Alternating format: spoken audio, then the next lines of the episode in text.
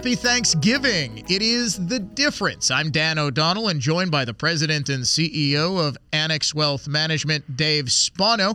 Dave, of course, I wish you and your family a very happy Thanksgiving. Hope it's going to be a joyous one this year. And to you and yours as well. Lots of things to talk about this week, Dan. Yeah, absolutely, including one of the biggest stunners, I think, in the business world in recent memory. Bob Iger is back. Bob Chapek out as the CEO of Disney. And Iger, the longtime CEO up until what, 2020, mm-hmm. has returned as Disney has, well, it's been sort of turbulent. Obviously, with COVID 19 shutting down theme parks.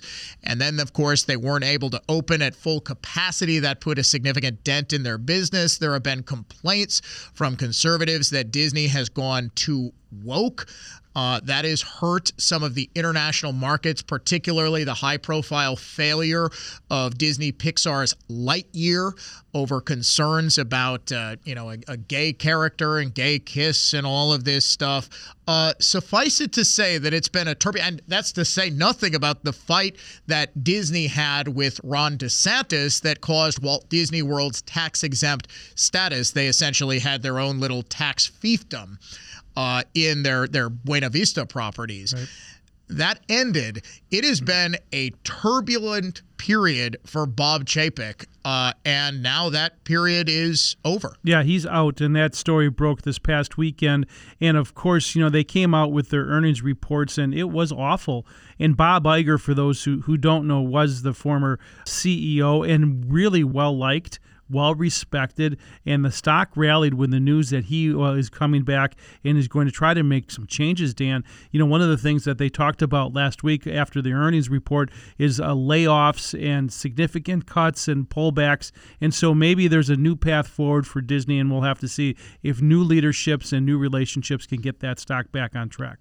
Well, and if it can't, if Iger fails, you know where they'll turn Michael Eisner. I mean, yeah, clearly right, right. you move forward by moving backwards. Uh, so we're going to keep our eye on that one. And speaking of layoffs, Dave, uh, we have seen massive layoffs, not just at Twitter, where Elon Musk was cutting a significant amount of uh, his workforce, kind of scraping it down to the bare bones, but Facebook, uh, a company that for the past really almost decade, seemed like it was going to see unstoppable growth. Netflix, another one that you just sort of saw as as continuing to grow raising serious questions for the FANG stocks and the tech sector more broadly. Yep have we seen peak growth from some of these companies? Well, you know, you'll remember back in 2000, 2001, a lot of those tech stocks were held in purgatory for a long time, and that's the reason why, you know, the tech has been such a dominant part of the S&P 500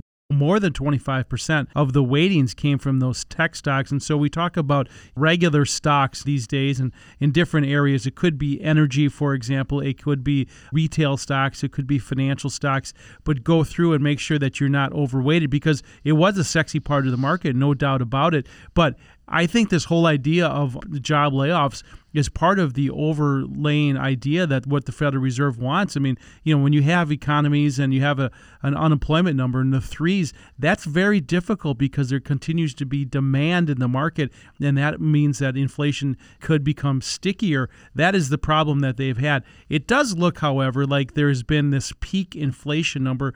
As we speak, we haven't seen the, the, the home report, but that's coming out this week. And if they continue to battle and start to beat up the real estate sector, that's a big deal in, in their battle against inflation because what's called rental equivalency is 40% of the CPI number. And so as that number starts to come down, maybe we've seen peak inflation, and then the Fed might be able to slow down their rate increases.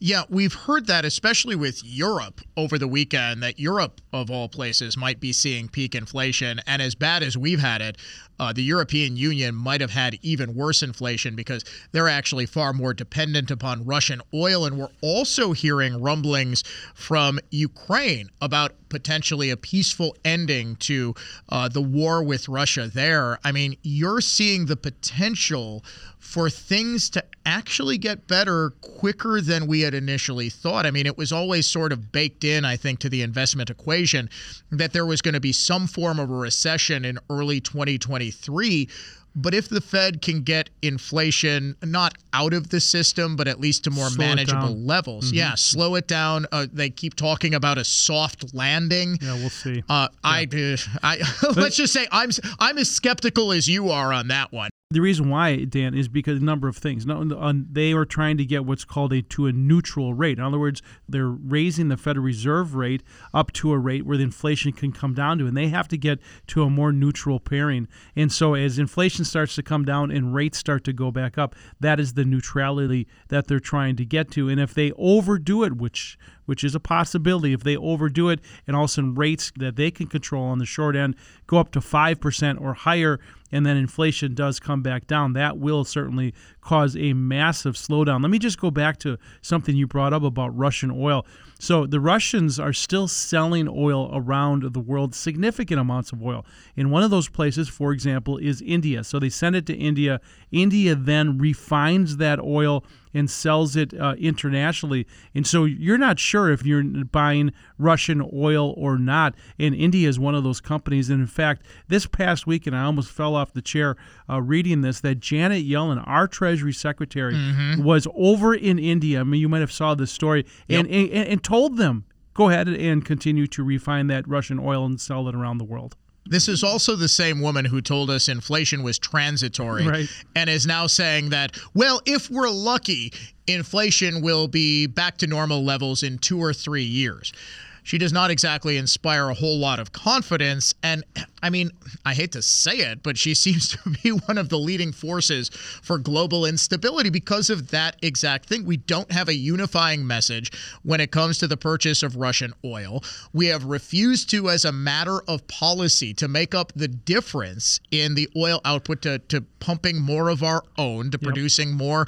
We're raiding the strategic petroleum reserve so that President Biden could preserve his congressional majorities ahead of the midterms.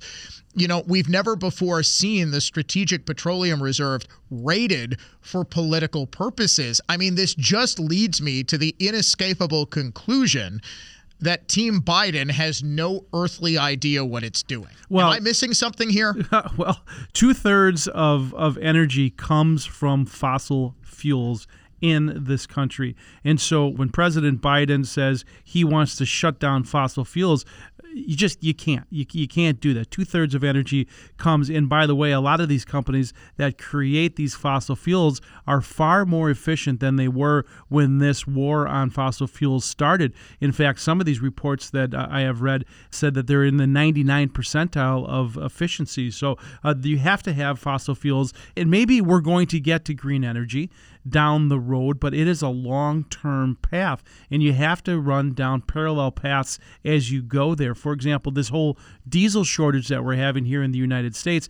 Part of that is because we're going towards green diesel. And so there's less volume after you go through all of that conversion to green diesel. By the way, Dan, it's more energy intensive to create that green diesel. And as that happens and there's a diesel shortage, that means food prices are up, air transportation costs are up. All of those costs are going up as well. So energy is a major, major issue. And of course, the Russians, even with the sanctions on them, continue to sell a ton of oil around the world.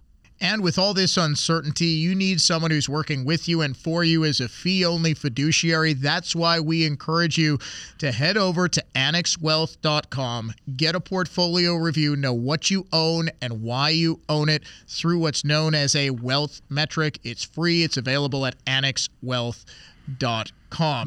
Do you have any tokens? I meant to ask you that. Do I have tokens? Yeah, tokens. Uh, outside of Chuck E. Cheese, no. um, so I- this story is one- crazy, isn't it? It's FTX. I was one. I wanted. I wanted to get to that. I wanted to ask you: Have Warren Buffett and Charlie Munger? Can we check if they have broken any ribs laughing Right. as hard as they have about the FTX collapse? They warned us, Yes. and people said, "Oh, look at these old fuddy-duddies. They have no idea what they're talking about. This is the new economy." Uh, for those who are wondering what we're talking about, of course, the implosion of FTX in what sure as hell looks like a massive Ponzi scheme. I mean, is there really any way other than that? People No, it's just how much he stole. money. No, that he stole it. Yeah, Just how much billions. Yeah. billions. Yeah, yeah. I mean, no. I, to answer your question, Dave, I do not own any Bitcoin. I do not own any crypto. I did buy stock in Coinbase when it looked like other people were going to, you know, assume that asinine risk. I'm like, oh, okay, this will be my exposure to the crypto market in terms of uh, NFTs, non fungible tokens, I just thought it was the dumbest thing in the world. Why the hell would I pay $100,000 for a highlight of Giannis dunking a basketball? Yeah. When I can watch the exact same video on YouTube for free? There, it just, it never made any sense to me. And the entire concept of cryptocurrency, which is backed by nothing, makes it prime, a prime target for people like Sam Bankman Fried, the disgraced CEO of FTX. Of FTX. Right. Yes. So let's talk about that because I was asked this question uh, on the weekend shows is you know, so let's let's just talk about what this is. FTX is the exchange. Think about a trading exchange. That is what the problem is because people want to come and cash out their positions, and he didn't have the money. That's the Ponzi scheme concept that you're introducing there. So then there's of course there's that's the exchange. On top of the exchange is uh, Bitcoin, for example, and all these other cryptocurrencies, and behind that is what's called blockchain technology. To me, Dan, I think blockchain technology is fantastic. I think mm-hmm. that's going to be used across, for example, medical records, uh, in legal records, for example.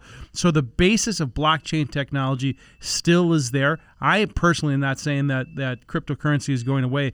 I'm saying that this guy, without any oversight, by the way. And, you know, his parents apparently were compliance officers that everyone thought that he was going to be the superstar. Oh, by the way, I meant to ask you about this. Do you know who the second biggest contributor to Democratic politics behind George Soros is? Sam Bankman Fried. You got it, pal. And so In we'll fact, see how that yeah, plays this, out.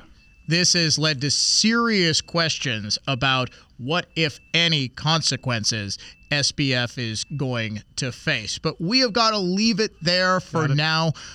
I wish you, Dave, and your family and your staff at Annex the happiest of Thanksgivings. I am so thankful to be doing this podcast with you and to be talking to you on the radio every week. It's just a, a great partnership and a great friendship, and I do appreciate it. Good, and I, and I feel the same way about you, and the best to not only you and your family, but as to all the folks who are listening to this podcast, and as important to you that listen to you on on your platforms as well. So thanks very much, everybody. Enjoy enjoy the holidays.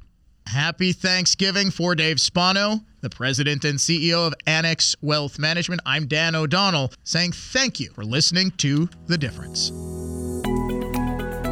Annex Wealth Management is a registered investment advisor. For more information about our firm, please visit annexwealth.com. The information in this podcast is for educational and entertainment purposes only and is subject to change without notice. Opinions expressed are those of the participants and don't necessarily reflect those of Annex Wealth Management, its producers, hosts, or guests. The host of the podcast is compensated for his endorsement of Annex Wealth Management. Information presented should not be construed as tax, legal, or investment advice, or a recommendation or solicitation for the sale of any product or strategy. Listeners are encouraged to seek advice from qualified professionals to determine whether any information presented may be suitable for their specific situation. Investments involve risks.